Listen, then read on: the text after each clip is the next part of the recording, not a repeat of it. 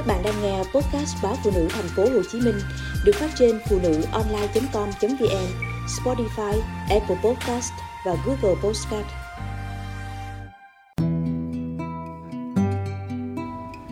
Đâu rồi? Một nếp bếp xưa. Người ta cứ mãi miết chạy theo cuộc sống. Để rồi một ngày bưng trên tay hộp cơm thời công nghiệp Với những món cứ na ná một khẩu vị.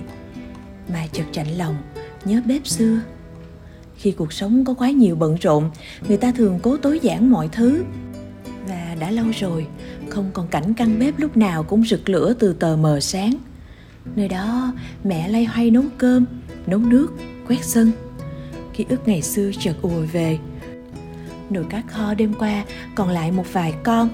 Mẹ thêm ít ớt, tỏi, nước mắm, rồi bắt lên bếp cho sôi đều còn mặc đồng phục, ngắm mình trong chiếc gương bé xíu treo nơi cột nhà.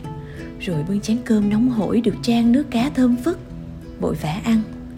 Còn nhớ, một trưa đi làm về, một tay ba quẩy chiếc cuốc bàn. Một tay thì lủng lẳng sâu cá lóc bị nắm cỏ mây xỏ qua mang. Trong túi áo là mấy trái khế xin của hàng xóm. Mẹ dốc khế ra rổ, rồi ới mấy đứa đi hái cho mẹ mớ rau chua. Ba phụ mẹ làm cá cá làm sạch được bỏ vào tô, gác lên kệ. Chỉ một lát, đã nghe mùi cơm sôi xèo xèo nơi bếp lửa và mùi nhựa khoai sắn. Mẹ lúi húi bắt ấm nước sôi, hai tay thân thoát giả nén. Ớt, ướp vào tô cá ba đã làm sẵn. Một chút muối, bột ngọt, tiêu, dầu ăn được thêm vào cá.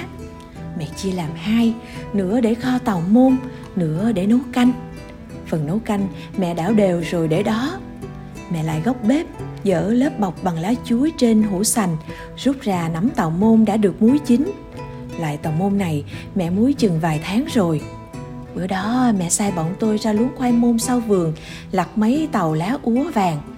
Tước vỏ, chẻ ra phơi héo, rồi ngâm với nước cơm và chút muối. Mẹ cho cá vào nồi, thêm chút nước sôi để lửa riu riu chờ cá thấm gia vị. Mẹ lại thêm vào nắm tàu môn đã được rửa sạch, vắt ráo và chút nước để tàu môn ngấm hương vị cá. Cái giống cá đồng gặp nén nghệ tươi, cứ sọc vô mũi, thứ mùi quyến rũ gây thèm thuồng. Phải tự hào mà nói rằng, cá đồng kho tàu môn là một trong những đặc sản của người dân quê tôi. Mà mỗi lần đi xa tìm về, lại thèm đến cháy lòng hương vị quê ấy. Ba ra chiến nước, lặt mớ rau lốt dăm lá ngò gai, mấy lá hành. Những chiếc lá xanh sần sùi, cuốn đầy gai sẽ quyết định mùi vị cho tô canh chua của mẹ. Mẹ đưa dao, cắt mấy tàu bạc hà đang ngạo nghễ vươn ra mương nước. Rồi mẹ tước vỏ, rửa sạch, cắt xéo vừa ăn. Bà ngó lên buồn chuối vừa trổ mấy bữa, chọn mấy trái màu xanh, vừa ý. Mẹ đổ dầu vào nồi, chờ nóng, rồi thả vào mấy củ nén đã đập dập tiếp tới là mớ cá đã ướp. Mùi nén dậy thơm nồng cả gian bếp. Đưa tay đảo đều, mẹ để lửa riu riu cho cá ngấm gia vị. Lát sau, mẹ thêm nước sôi từ từ vô nồi cá. Nồi canh sôi ùng ục trong cái nóng của bếp củi. Bạc hà được bỏ vào trước, rồi đến chuối chát.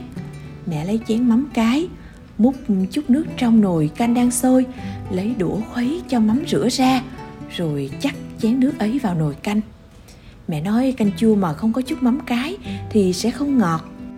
Đĩa rau lan luộc nằm khiêm giường bên mâm cơm. Cạnh đó là chén mắm cái ớt tỏi đỏ rực. Nồi cơm được mẹ nhấc ra khỏi bếp.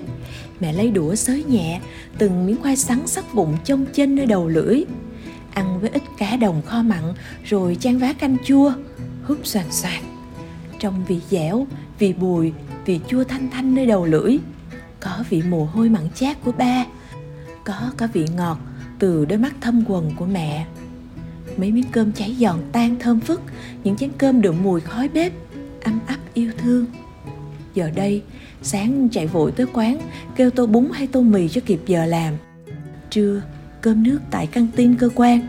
Chiều thì tranh thủ tạt qua chợ trên đường về nhà rồi nấu nướng. Nếu bận quá, mỗi người tự chọn cho mình một món ăn trên app, rồi shipper sẽ giao hàng tận nơi không hì hục nổi lửa, không tất bật dọn dẹp. Căn bếp có lúc vướng cả màn nhện. Bữa cơm đủ đầy các thành viên trong gia đình cũng dần trở nên hiếm hoi. Đâu rồi, một nếp bếp ngày xưa?